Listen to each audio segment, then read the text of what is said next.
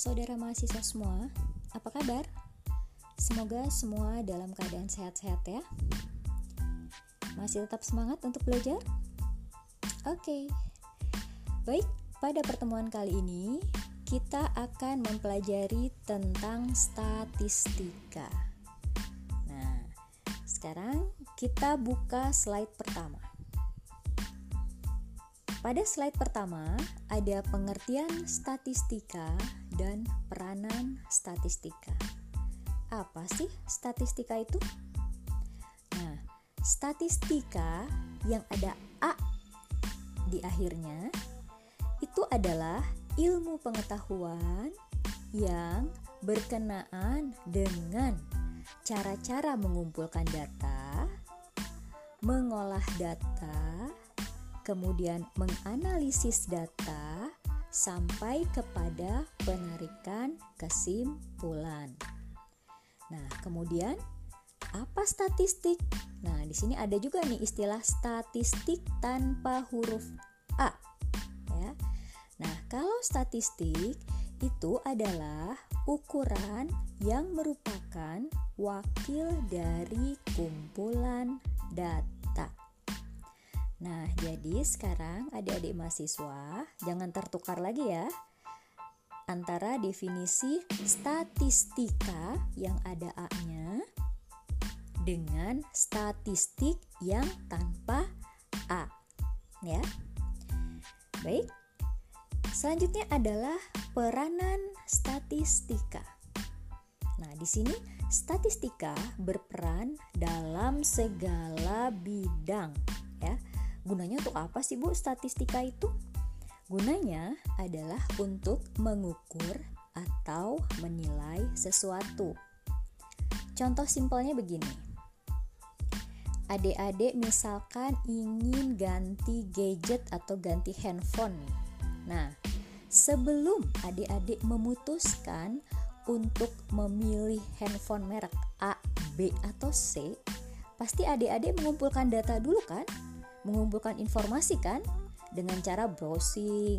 Misalkan adik-adik mau memutuskan uh, memilih handphone merek A, pasti adik-adik akan cari data atau cari informasi uh, ke orang-orang yang mempunyai handphone dengan merek A tersebut.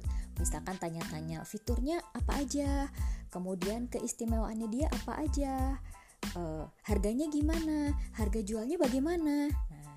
Kemudian adik-adik cari informasi juga tentang uh, gadget merek B. Kalau uh, gadget merek B ini harganya berapa? Kemudian kira-kira kalau harga jualnya nanti jatuh nggak ya? Terus fiturnya apa aja? Nah, dengan uh, adik-adik berusaha mencari informasi sebelum memutuskan untuk membeli handphone merek apa, itu yang adik-adik lakukan adalah statistika. Ya. Jadi kenapa dikatakan bahwa statistika itu disadari ataupun tidak sangat berperan dalam semua aspek kehidupan. Begitu, ya. Selanjutnya, kita lihat pada slide kedua. Di sini ada beberapa definisi yang uh, terdapat di dalam statistika dan perlu adik-adik pahami dan ketahui ya. Yang pertama adalah data. Data itu apa ya, Bu? Data itu adalah keterangan, informasi, ilustrasi atau apa pun mengenai sesuatu hal yang sedang adik-adik mahasiswa ingin pelajari. Contohnya yang tadi, adik-adik misalkan pengen ganti handphone nih. Sebelum adik-adik memutuskan mau membeli handphone merek apa, nah adik-adik cari informasi. Nah, informasi yang adik-adik cari itu namanya data. Ya, bisa difahami? Oke. Nah, berdasarkan bentuknya, data terbagi atas dua jenis, ya ada data kualitatif dan data kuantitatif. Data kualitatif adalah data yang berupa kualitas. Misalkan, adik-adik tanya nih masih masih masalah handphone tadi ya misalkan adik-adik tanya nih ke temen yang sudah punya handphone merek A tipe apa misalkan ya eh gimana sih e, rasanya pakai handphone A itu kualitasnya gimana? Atau kira-kira sinyalnya bagus nggak? Nah nanti teman teman anda itu akan jawab oh bagus. Nah itu berarti namanya kualitas ya. Oh kurang bagus ini. Atau misalkan kameranya gimana? Wah kameranya agak-agak ngeblur. Atau misalkan wah kameranya uh, bagus banget nih. Nah itu namanya kualitas ya jadi kualitas itu baik, buruk, jelek, bagus, mahal, murah itu kualitas. Jadi kalau misalkan adik-adik dapat informasi yang e, berupa kualitas, misalkan oh kameranya kurang bagus, oh kameranya bagus, oh harganya mahal, oh harganya murah. Nah, kalau keterangan yang adik dapat adik-adik dapatkan seperti itu, maka dinamakan data itu adalah data kualitatif. Ya. Nah, sedangkan data kuantitatif adalah data yang berupa bilangan. Misalkan, adik-adik masih tanya tentang handphone tadi ya. Eh, kalau handphone A harganya berapa? Oh, harganya 1.750. Nah, misalkan informasi yang adik-adik peroleh itu berupa eh, apa namanya? bilangan, yaitu tadi itu ya 1.750 ribu rupiah. Nah, itu kan berupa bilangan maka informasi tersebut dikategorikan sebagai data kuantitatif. Begitu. Bisa difahami? Semoga bisa ya. Baik, saya lanjutkan. Nah, data kuantitatif atau data yang berupa bilangan terbagi lagi menjadi dua, yakni data diskrit dan data kontinu. Apa sih bedanya antara data diskrit dan data kontinu? Data diskrit di sini adalah data yang diperoleh yang merupakan hasil dari menghitung atau hasil perhitungan. Ya, contohnya misalkan begini. Saya tanya nih ke adik-adik, atau misalkan adik-adik tanya nih tentang handphone tadi ya ke teman anda yang pakai handphone merek A tadi. Eh kira-kira di teman satu program studi kita ini yang pakai handphone merek A ini ada berapa orang sih? Nah terus teman adik-adik jawab oh ada 50 nah berarti adik-adik bisa ngukur kan bahwa misalkan dari satu prodi itu misalkan ada 100 uh, sorry misalkan ada 75 orang Terus ternyata yang memakai handphone merek A ada misalkan 75 orang. Nah, itu artinya berarti banyak peminat kan? Nah, yang namanya banyak banyak peminat pasti akan itu artinya memiliki berbagai kelebihan kan handphone merek merek A tersebut. Nah, jadi informasi yang berupa oh ada 75 orang nih yang di prodi kita yang sama-sama pakai handphone merek A. Nah, Data tadi itu merupakan hasil perhitungan. Jadi angka 75 orang tadi, 75 orang pemakai handphone merek A dikategorikan sebagai data diskrit. Gitu, ya.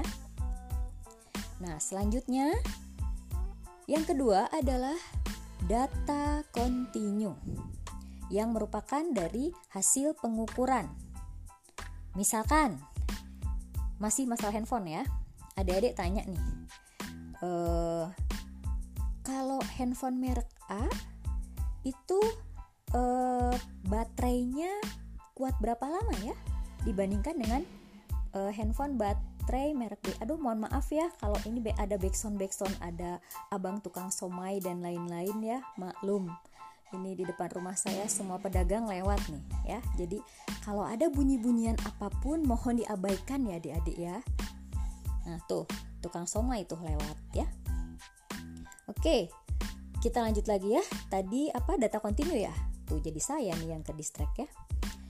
Data kontinu tadi balik lagi merupakan data hasil pengukuran. Contohnya tadi ya, uh, saya ulang. Misalkan kasusnya masih yang tadi adik-adik ingin memutuskan kira-kira mau beli uh, handphone merek A, B atau C. Nah, misalkan adik-adik tanya nih, uh, kalau handphone merek A itu baterainya tahan berapa hari? Atau tahan berapa jam? Terus handphone adik-adik tanya juga ke yang pemilik handphone merek B kalau B handphone merek B itu baterainya kuat berapa lama? Nah si pemilik handphone merek A dan B pasti akan menjawab berdasarkan setelah mereka mengukur kan? Setelah mereka pakai handphone A terus sudah mulai memilah-milah kira-kira uh, bukan milah-milah ya maksudnya uh, sudah bisa menentukan atau bisa menjawab kira-kira oh handphone A ini tahan lamanya cuma 5 jam gitu atau lumayan lah setengah hari. Nah berarti dia hanya akan memberikan informasi yang tadi setengah hari kayak 4 jam kayak 5 jam kayak setelah dia melakukan pengukuran ketika dia menggunakan handphone tersebut kan Beda dengan ketika adik-adik bertanya kepada orang yang belum pernah memiliki handphone merek A. Kan nggak tahu juga ya. Orang yang nggak punya handphone merek A tapi ditanya, eh uh, handphone merek A kira-kira baterainya kuat berapa lama ya? Nah bisa difahami nggak? Jadi yang dimaksud dengan data kontinu itu adalah data yang diperoleh dari hasil pengukuran ya. Jadi diukur dulu oleh yang punya handphone itu kira-kira oh iya ya. Handphone A ini kira-kira baterainya tahan 5 jam misalkan. Oh handphone B 8 jam. Nah itu kan berpengaruh terhadap keputusan adik-adik nanti ini mau beli yang mana nih A atau B ya gitu ya. Kan repot juga tuh kalau punya handphone tiba-tiba harus setiap 2 jam sekali kita ngecas kan repot ya jadi itu contoh daripada data kontinu ya baik sekarang kita lanjutkan Data berdasarkan sumbernya juga terbagi atas dua jenis ya. Yang pertama adalah data internal. Data internal itu adalah data yang diperoleh dari eh, apa namanya? Eh, masih dari dalam lingkungan kita sendiri. Tapi yang signifik sorry, yang relevan, yang relevan dengan apa yang sedang ingin adik-adik eh, ketahui. Contohnya misalkan adik-adik kan pengen beli handphone tuh tadi ya. Nah adik-adik cukup carinya uh, informasinya di apa namanya di lingkungan internal aja. Nggak usah jauh-jauh nggak usah sampai keluar kampus adik-adik gitu. Cukup ah adik-adik dari kampus ini nih. Cukup tanya-tanya misalkan teman sekelas kek teman seprodi kek gitu. Ya itu namanya data internal ya nah kalau data eksternal ini adalah data yang apa namanya kita peroleh dari luar. Nah, untuk apa kita pakai data eksternal atau kita cari data eksternal? Data eksternal ini gunanya adalah untuk menguatkan nanti ya, untuk menguatkan kira-kira uh, misal nih, adik-adik udah nanya-nanya nih ke teman-teman seprodi tentang handphone merek A, B dan C tadi. Adik-adik belum puas nih ya. Wah, kayaknya saya belum puas nih. Ah, saya mau tanya coba anak kampus sebelah gitu. Atau anak fakultas lain ya. Misalkan atau anak prodi lain atau misalkan anak kampus lain gitu ya lebih bagus lagi lebih eksternal lagi gitu misalkan ah saya coba anak kampus sebelah nih kira-kira menurut mereka tuh handphone yang paling enak dipakai harganya paling enak di kantong ya itu handphone merek apa ya nah itu data eksternal ya nah di sini data eksternal terbagi dua lagi nih ya menjadi data primer dan data sekunder Data primer di sini adalah data yang dikeluarkan dan dikumpulkan oleh badan yang sama ya. Yang sama itu dalam arti misalkan apa ya? Hmm, eh, misal contohnya adik-adik lagi mau cari data tentang eh ini apa namanya?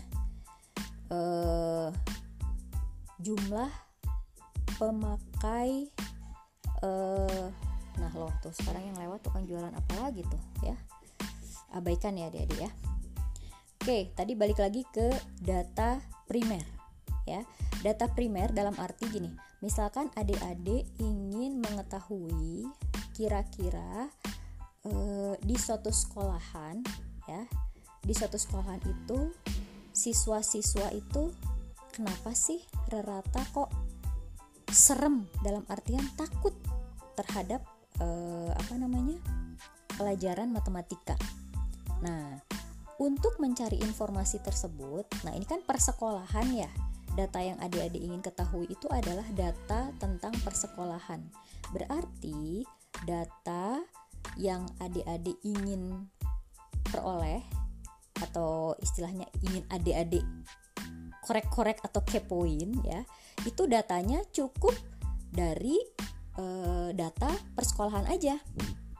Gitu. Kan di sini ada kata-kata dikumpulkan dikeluarkan dan dikumpulkan oleh badan yang sama nah yang sama dalam arti tadi ya karena adik-adik pengen mencari informasi tentang kenapa sih anak-anak eh, apa namanya SD lah ya anak-anak SD misalkan kelas berapa ya kelas 5 nih anak-anak SD kelas 5 kenapa sih kok serem atau takut terhadap pelajaran matematika? Nah, di sini adik-adik cari informasinya ya di sekolahan kan?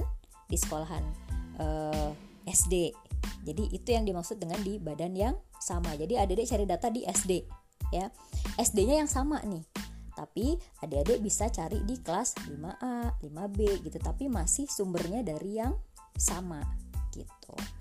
Tetapi kalau sekunder, data eksternal sekunder di sini data yang dikeluarkan dan dikumpulkan oleh badan yang berbeda. Yang berbeda maksudnya selain sekolahan tadi. Gitu. Ya. Jadi misalkan kalau tadi adik-adik e, cari apa namanya? e, di SDA gitu, ya.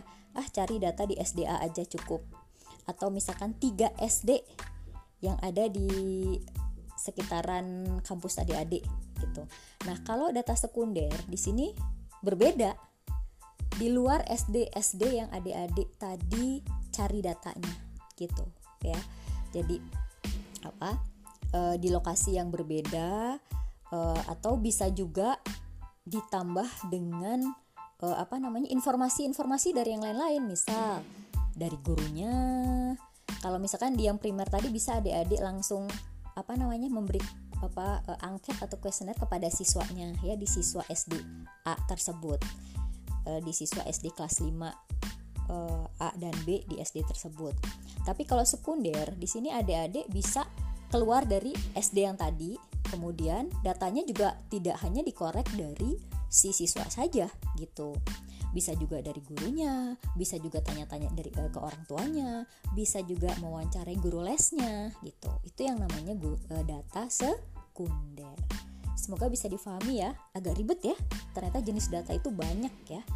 Tapi saya yakin pasti adik-adik bisa memahaminya dengan baik ya. Oke, bisa saya lanjutkan?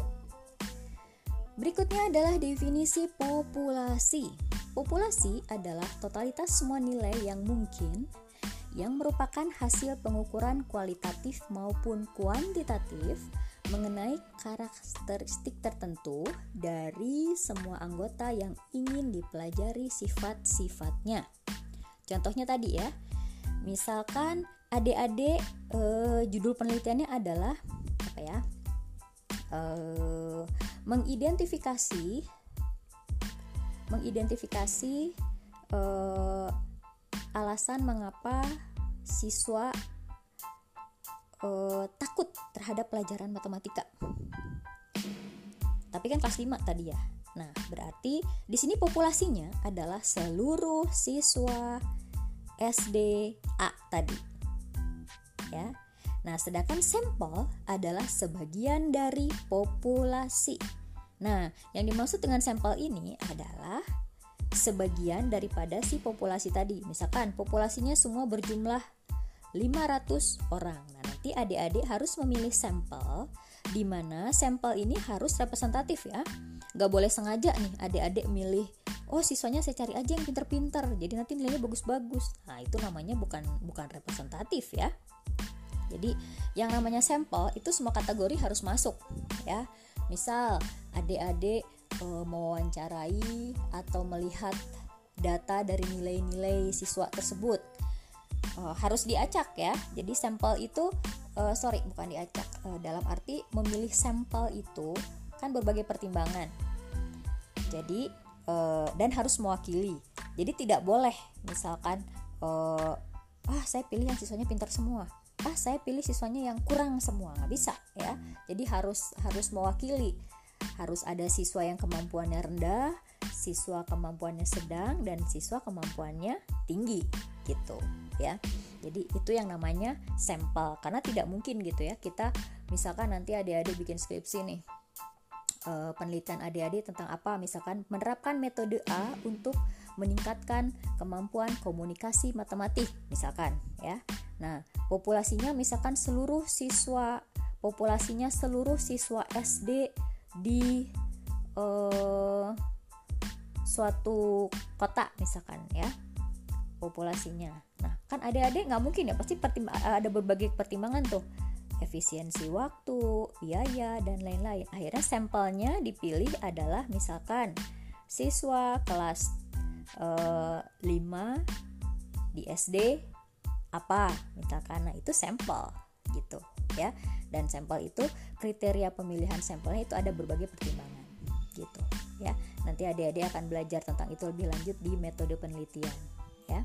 Jadi sekali lagi saya ulang populasi itu adalah totalitas semua e, nilai yang mungkin. Nah, sedangkan sampel itu adalah bagiannya, sebagian ya. Contoh gini deh.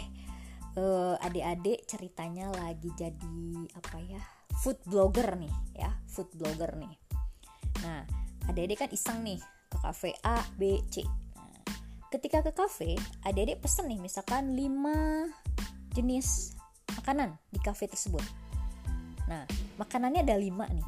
Apakah uh, misal lima piring tersaji dalam lima piring besar? Apakah oleh adik-adik sendirian itu lima piring dihabiskan? Gak mungkin dong. Nah, pasti adik-adik cuman ambil oh misalkan mie gorengnya 3 sendok makan, 3 suap. Sudah, terus adik-adik merasakannya lalu mengomentari. Terus masakan yang kedua, adik paling hanya ambil dua atau tiga sendok. Kemudian uh, mencoba merasakan oh rasanya gini oh teksturnya begini baru berkomentar. Nggak mungkin kan? Semua lima piring lima piringnya adik-adik abisin sendiri gitu. Nah si tiga sendok yang adik-adik makan itu adalah sampel ya. Adik-adik mengambil sampel dan coba ketika adik-adik menyendokkan makanan Gak mungkin kan adik-adik nyendok sengaja di tempat yang banyak sambalnya? Nah, kalau adik-adik milih yang sengaja milih yang ada sambalnya, pasti kesimpulan adik-adik terhadap masakan itu gini, wah masakan Anda tidak enak, pedas sekali. Gimana kalau misalkan yang mau makan di sini adalah orang-orang yang bukan penyuka pedas? Nah, itu berarti sampel yang adik-adik pilih tidak representatif, ya yang namanya memilih sampel itu harus misalkan nih kalau makan mie goreng diaduk dulu jangan sampai sambelnya numpuk terus pas disuap disuapkan ke mulut kita tuh pas sambelnya doang gitu ya. Nah jadi itu yang namanya representatif. Contoh tuh suka nonton Master Chef kan? Acara Master Chef tuh.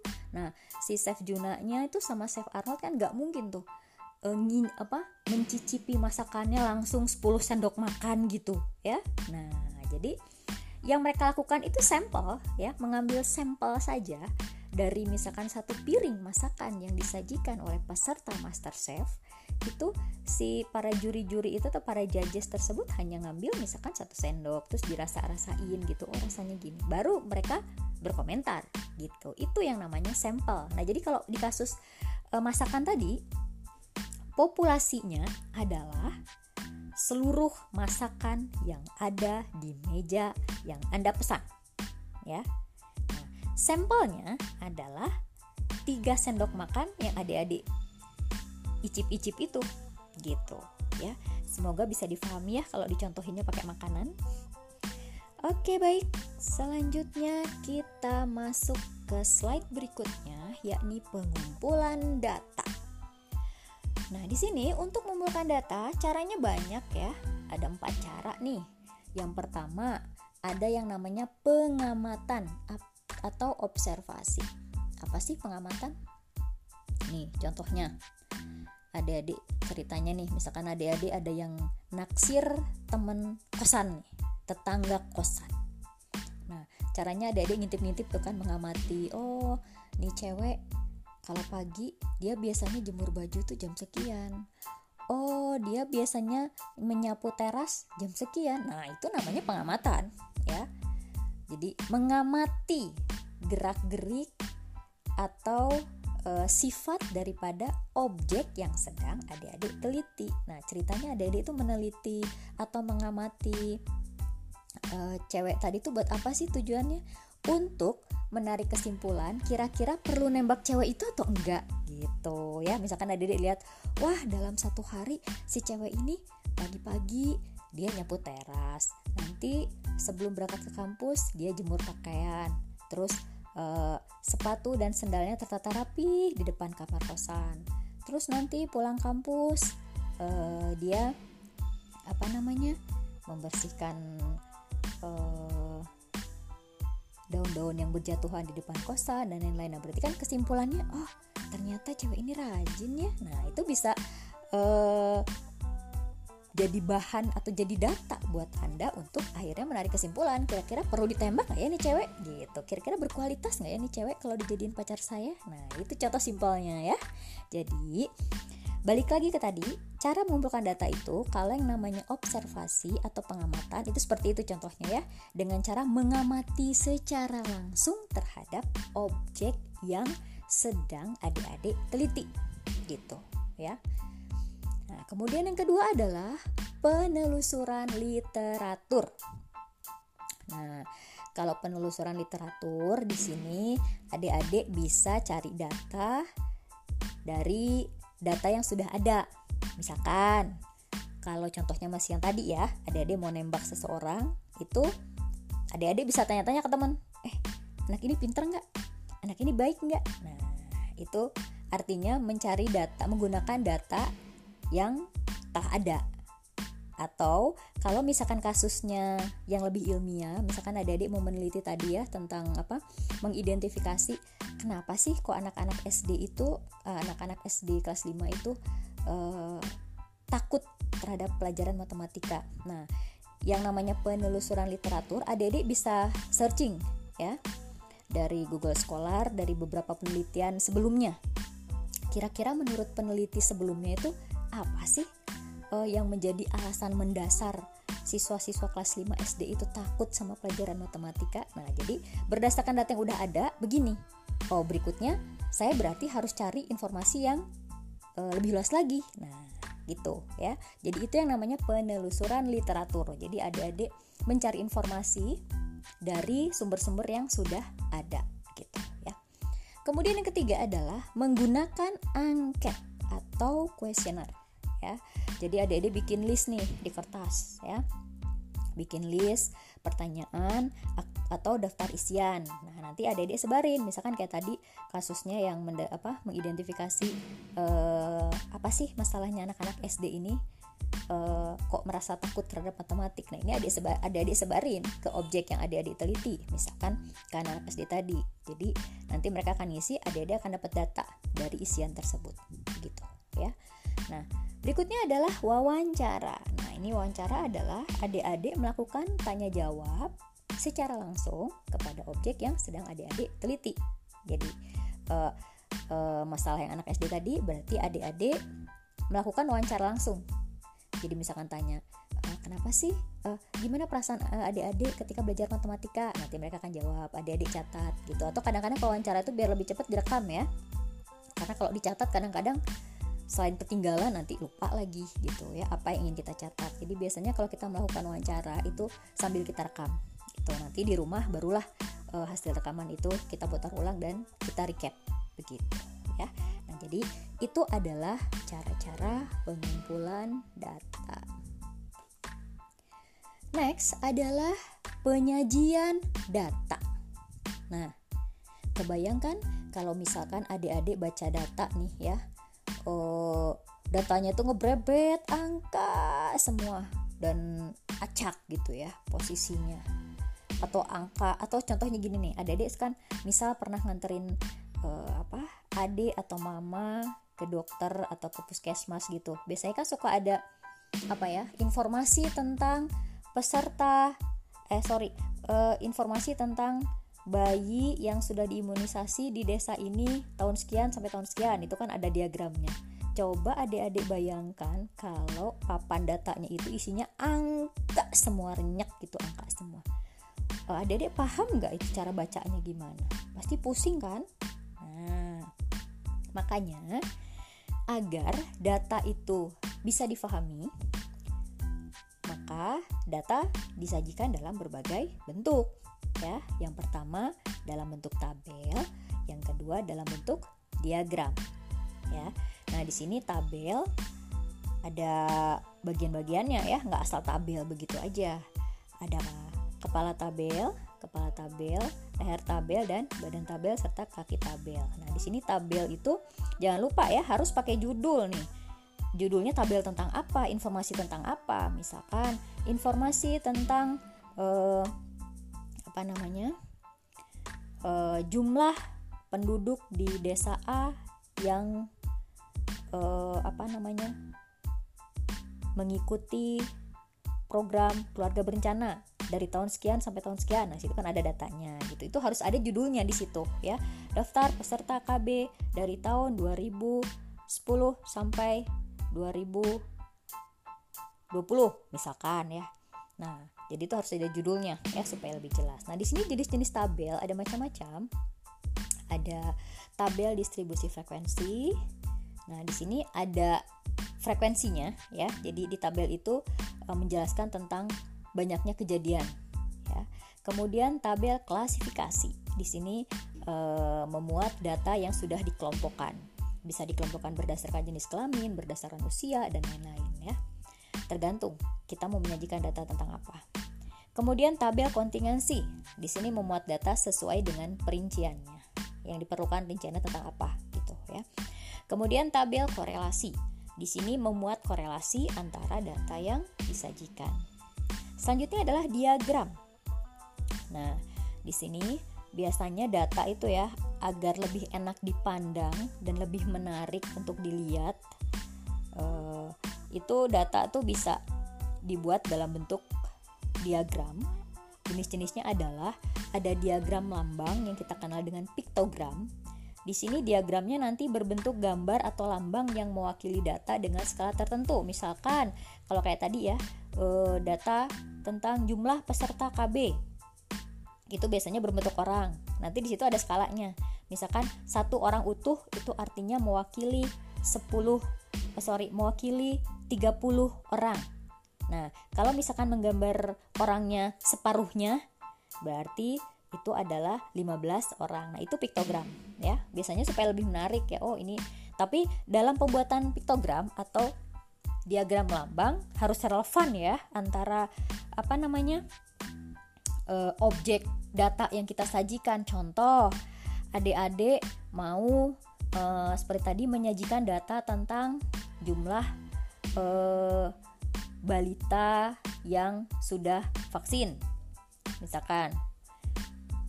Harusnya kan uh, idealnya gambar orang nih. Tiba-tiba adik-adik gambar nanas gitu. Nah itu kan nggak nyambung ya. Datanya kan tentang orang nih. Kok tiba-tiba adik-adik menyajikannya dalam bentuk buah-buahan. Nah itu itu uh, tidak bagus ya. Salah. Jadi kalau misalkan data tentang gunung meletus nah cukup di piktogramnya kalau gambar gunung kan agak susah ya cukup adik-adik bikin gambar segitiga gitu aja ya nah itu berarti satu segitiga artinya adalah misalkan skalanya e, mewakili 10 gunung Merapi di Indonesia. Nah, itu gambarlah segitiga. Jangan misalkan tentang gunung tiba-tiba adik-adik bikin piktogramnya, bikin lambangnya adalah gambar pisang. Nah, itu kan nggak nyambung banget gitu ya. Jadi sekali lagi dalam membuat diagram lambang itu memang mudah, tapi dalam memilih lambangnya harus disesuaikan dengan data yang adik-adik sajikan gitu ya. Nah, selanjutnya adalah diagram batang di sini data disajikan dalam bentuk batang atau persegi panjang. Sama ya, dengan skala tertentu harus kita tentukan. Jadi misalkan uh, skalanya sekian rentang 10 sampai 15 atau 10 sampai 20 gitu ya. Supaya tidak bertumpuk. Kalau masih bertumpuk-bertumpuk juga tetap aja pusing liatnya. Gitu ya. Selanjutnya adalah diagram garis. Nah, di sini berupa garis yang terbentuk dari beberapa ruas garis yang menghubungkan titik-titik pada bidang bilangan. Ya. selanjutnya adalah diagram lingkaran. Nah, ini pasti sering ya kita jumpain di puskesmas, di rumah sakit, di bank juga kalau nggak salah ada. Pokoknya di tempat-tempat umum yang kira-kira apa ya? Uh, ada data tentang nah di kelurahan tuh suka ada biasanya ya. Jadi di dinding-dindingnya tuh suka ada tentang data apa pun itu bisa kita baca di situ ya. Nah, di sini diagram lingkaran berupa lingkaran yang telah dibagi menjadi juring-juring sesuai dengan data apa yang ingin disajikan oleh si pembuat diagram lingkaran tersebut gitu ya. Kemudian diagram kartogram. Nah, di sini diagram kartogram adalah berupa peta yang memperlihatkan data yang disajikan seperti kepadatan penduduk, kemudian misalkan curah hujan atau banyaknya anak usia sekolah dan lain-lain. Nah, jadi itu adalah bentuk-bentuk penyajian data yang tujuannya adalah untuk memudahkan bagi orang untuk uh, memahami data yang disajikan itu gitu ya. Nah, berikut di slide selanjutnya adalah beberapa contoh tabel-tabel dan diagram yang biasa digunakan dalam penyajian data ya. Ini yang paling kiri ini adalah daftar distribusi frekuensi. Kemudian selanjutnya adalah diagram batang ini yang ada jumlah siswa. Kemudian ini diagram garis yang menyajikan nilai ulangan matematika. Kemudian diagram lingkaran ini yang yang menyajikan tentang jumlah mahasiswa yang menyukai olahraga jenis A, B, dan C gitu ya oke selanjutnya slide berikutnya adalah tentang ukuran nilai pusat ya Nah, di sini untuk ukuran nilai pusat terbagi atas dua, yaitu untuk data tunggal dan untuk data berkelompok. Untuk data tunggal, yang pertama adalah rata hitung atau min. Ditulisnya mean ya, dibacanya min. Min adalah nilai rata dari data yang ada. Nah, di sini simbolnya kalau rata hitung dari populasi lambangnya adalah mu, Sedangkan kalau rata hitung dari sampel lambangnya adalah X bar. Ya. X bar. Di mana X1, X2 sampai Xn itu adalah n buah dari n buah nilai dari variabel x. Nah, jadi cara menentukan rata hitungnya adalah x bar sama dengan jumlah dari nilai-nilai x dibagi n. Ya. XI di sini artinya adalah data ke sekian, N adalah jumlah data keseluruhan. Nah, adik-adik bisa lihat contohnya di bawah ini ya. Uh, jika diketahui ada nilai ulangan matematika dari 8 orang siswa adalah sebagai berikut. Nah, untuk mencari rata hitungnya adalah adik-adik jumlahkan semua nilai tersebut. Nah, di sini angka 5, 7, 8, 4 itu merupakan X ya. Jadi X1 adalah 5, X2 adalah 7, X8 eh sorry, 8 adalah X3, kemudian X4-nya juga 8, X5-nya 4 dan seterusnya. Setelah dijumlahkan, dibagi dengan banyak data keseluruhan. Nah, ini nilai ulangannya ada berapa? Ada 8 orang. Berarti nanti cara mencari rata hitungnya adalah seperti yang tertera di slide, semua nilai dijumlahkan. Lalu dibagi dengan 8. Kenapa 8? Karena jumlah datanya adalah 8 orang siswa, ya. Nah, jadi di sini diperoleh rata hitung atau min dari nilai ulangan matematika 8 orang siswa tersebut adalah 6,63. Sampai sini bisa difahami? Semoga bisa difahami ya. Oke. Selanjutnya adalah nilai tengah atau median. Apa sih median itu? Nah, median adalah nilai tengah dari data yang ada setelah diurutkan. Nah, ini ada kata-kata diurutkan. Kalau tadi e, ketika kita mencari rata, kita tidak perlu mengurutkan. Nah, loh tuh ada tukang somai lagi deh lewat abaikan ya adik-adik oke saya balik lagi ke slide kalau tadi eh, rata hitung atau min tidak perlu diurutkan kalau nilai tengah atau median ini diurutkan ya Nah, median dilambangkan dengan M besar dan E kecil, ya. Nah, di sini langkah-langkah untuk menentukan median adalah sebagai berikut. Nah, langkah awal, sebetulnya langkah paling awal adalah apa? Diurutkan, ya. Diurutkan dulu. Setelah diurutkan, nah jika jumlah datanya ganjil, maka mediannya gampang. Tinggal cari aja data yang paling tengah gitu ya. Dan kalau dituliskan secara rumus berarti ME sama dengan X setengah ya. Nah, kemudian yang kedua kalau jumlah datanya genap mediannya adalah hasil bagi jumlah dua data yang berada di tengah. Untuk lebih jelasnya adik-adik bisa lihat contoh di slide ini ya. Nah jika diketahui nilai ulangan Fanny adalah sebagai berikut, maka mediannya adalah. Nah, step awal data diurutkan terlebih dahulu dari yang paling kecil ke yang paling besar. Nah, coba lihat kita lihat datanya ada berapa nih, ganjil apa genap nih?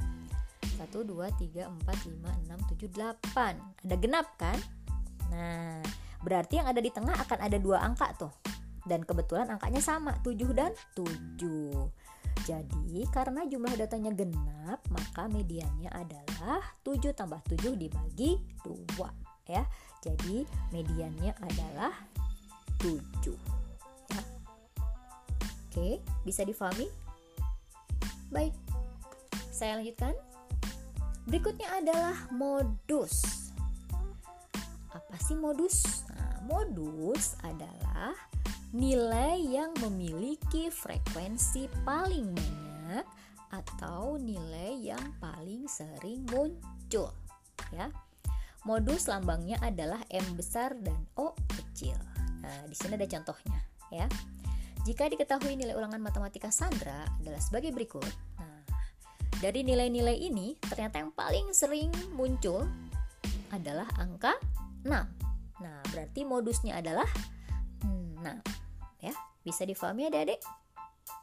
Oke sekarang kita lanjutkan.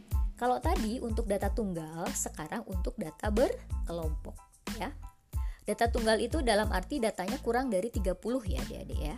Kalau data berkelompok itu biasanya e, lebih dari atau sama dengan 30 ya. Nah ini sekarang untuk data berkelompok. Sama ya yang kita cari rata hitung atau mean nah di sini rumusnya juga berbeda ya X bar sama dengan sigma FI kali XI dibagi N. Nah, di sini uh, eh, FI adalah frekuensi, kemudian XI-nya adalah nilai tengah dan N-nya adalah jumlah data, ya. Kita lanjutkan. Di sini contohnya ada data yang disajikan dalam daftar distribusi frekuensi, ya. Yakni datanya tentang berat badan siswa kelas 5. Di sini ada berat badan, satuannya dalam kilogram, kemudian banyaknya siswa. Nah, pertanyaannya adalah tentukan derata hitungnya. Karena di rumus ada FI dan XI, maka adik-adik harus tambah ke tabel tersebut dua kolom lagi ya. Kolom untuk titik tengah dan frekuensi, lalu perkalian antara titik tengah dengan frekuensi. Nah, ini nilai tengah nilai tengah ini angka 41 dapatnya dari mana sih Bu? 41 itu diperoleh dari kita lihat yang baris pertama ya. 41 itu diperoleh dari 40 ditambah 42 dibagi 2 ya. Nah, kemudian eh, perkalian antara frekuensi dengan titik tengah. Nah, di sini frekuensi itu sama dengan banyaknya siswa ya. Karena banyaknya siswa adalah 4 dan titik tengahnya adalah 41, maka hasil perkalian frekuensi dengan titik tengah pada data baris pertama adalah 164. Nah, untuk baris-baris berikutnya bisa adik-adik uh, coba sendiri ya. Kalau sudah uh, ini adik-adik lihat adik-adik jumlahkan frekuensinya sudah pasti 50 ya. Uh, karena jumlah keseluruhan siswanya adalah 50. Kemudian jumlah hasil perkalian dari frekuensi dengan nilai tengah. Ya. Nah, kalau sudah, kita buka slide berikutnya. Maka, karena e, jumlah daripada hasil perkalian frekuensi dengan nilai tengah adalah 2555 dan n-nya adalah 50, maka hasilnya adalah rata hitungnya adalah 51,1 ya. Bisa difahami? Semoga bisa difahami ya. Kalau masih ada yang masih uh, apa? Kalau adik-adik masih ada yang bingung nanti bisa ditanyakan di uh, platform kami ya. Nah, selanjutnya adalah nilai tengah atau median. Nah, untuk menentukan nilai tengah pada data berkelompok, rumusnya ini ya. Rumusnya ada di sini dengan masing-masing keterangannya adalah F besar itu artinya adalah jumlah frekuensi sebelum frekuensi kelas median. Sedangkan B besar B kecil itu adalah batas bawah kelas median, sedangkan P besar adalah panjang kelas. Ya. Nah, kita lihat slide berikutnya, slide ke-12.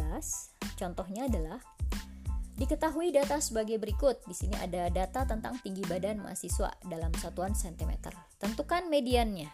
Nah, untuk mencari median data per kelompok, step awal adalah menentukan kelas median. Kelas median itu adalah baris di data tersebut yang merupakan kelas median. Cara nyarinya gimana, Bu? Caranya adalah kita lihat nih. Median itu rumusnya setengah N ya cara mencarinya. Uh, sorry, bukan median maksud saya, kelas median. Ini N-nya tadi berapa? 50 kan? 50 dibagi 2 berapa? 25. Nah, kita lihat si frekuensi ini kita jumlahkan dari awal.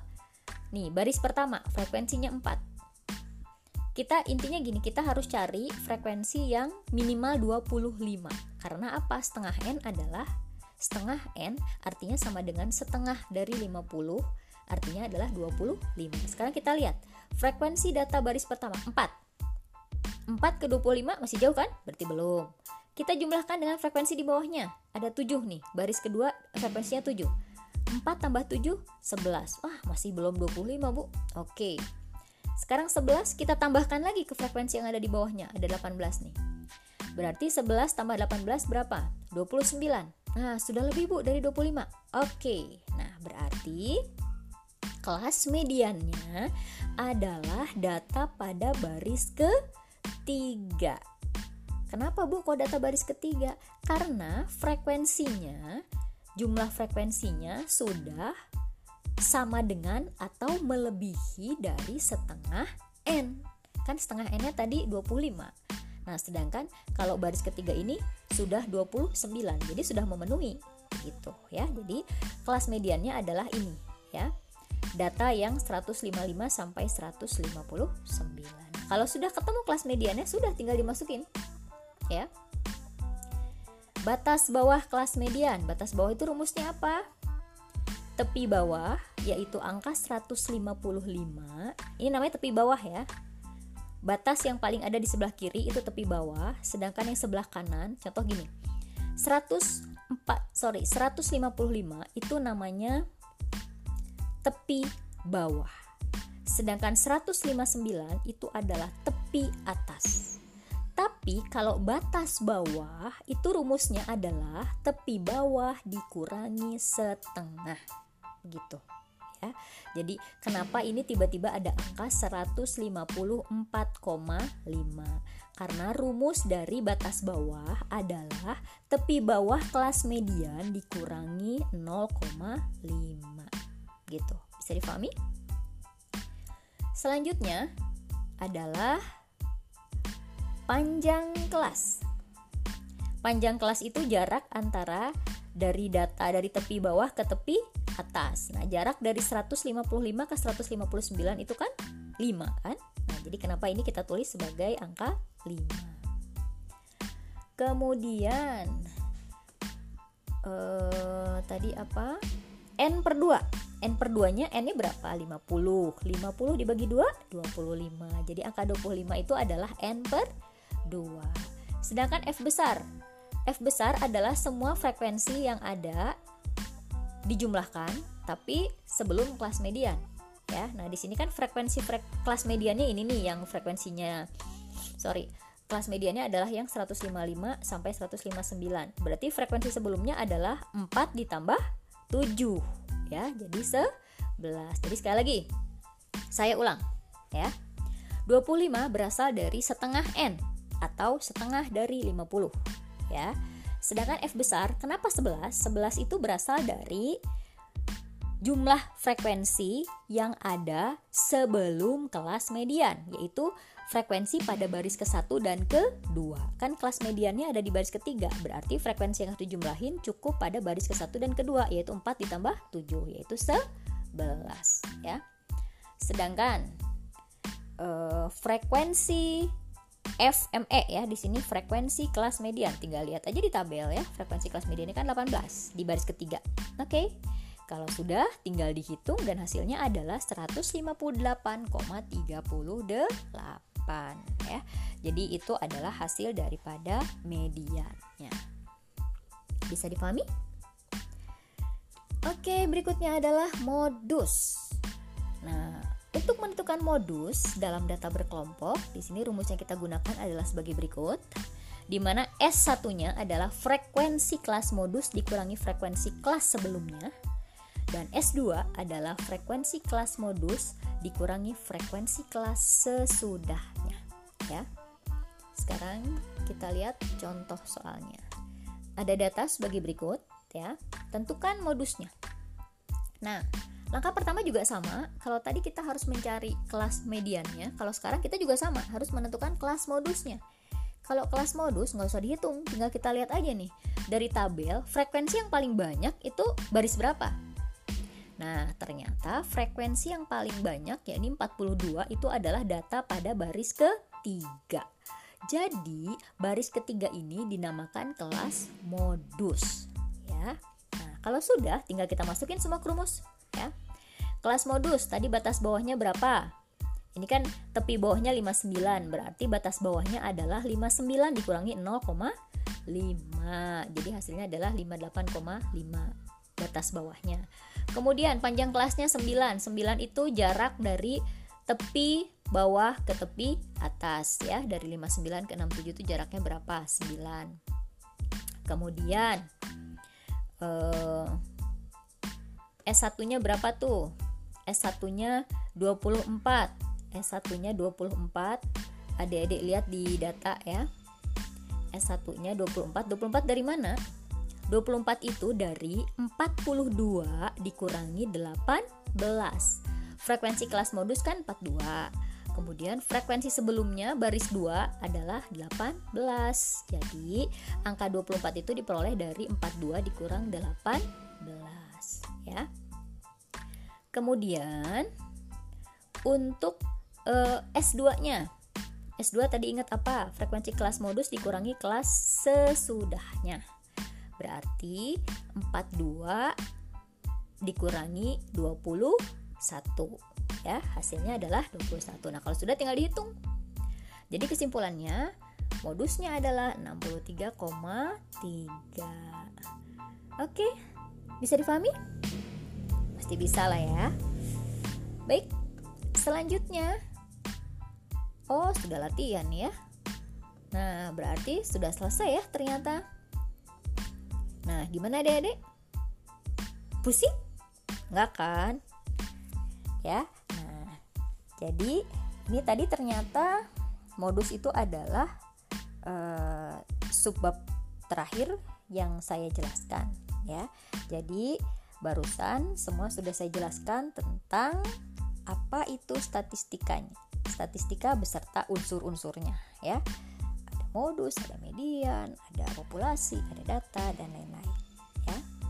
Nah, adik-adik untuk latihan jangan lupa ya. Ini latihan yang ada di slide mohon dikerjakan ya. Untuk pemahaman adik-adik ya. Oke. Sepertinya uh, paparan saya pada pertemuan kali ini tentang statistika cukup. Semoga dapat difahami. Uh, dan apabila masih ada yang membuat adik-adik bingung atau masih belum ngerti, adik-adik bisa tanya nanti di uh, platform kami, ya. Oke, okay, uh, tetap semangat untuk belajar, tetap jaga kesehatan, ya. Bye bye.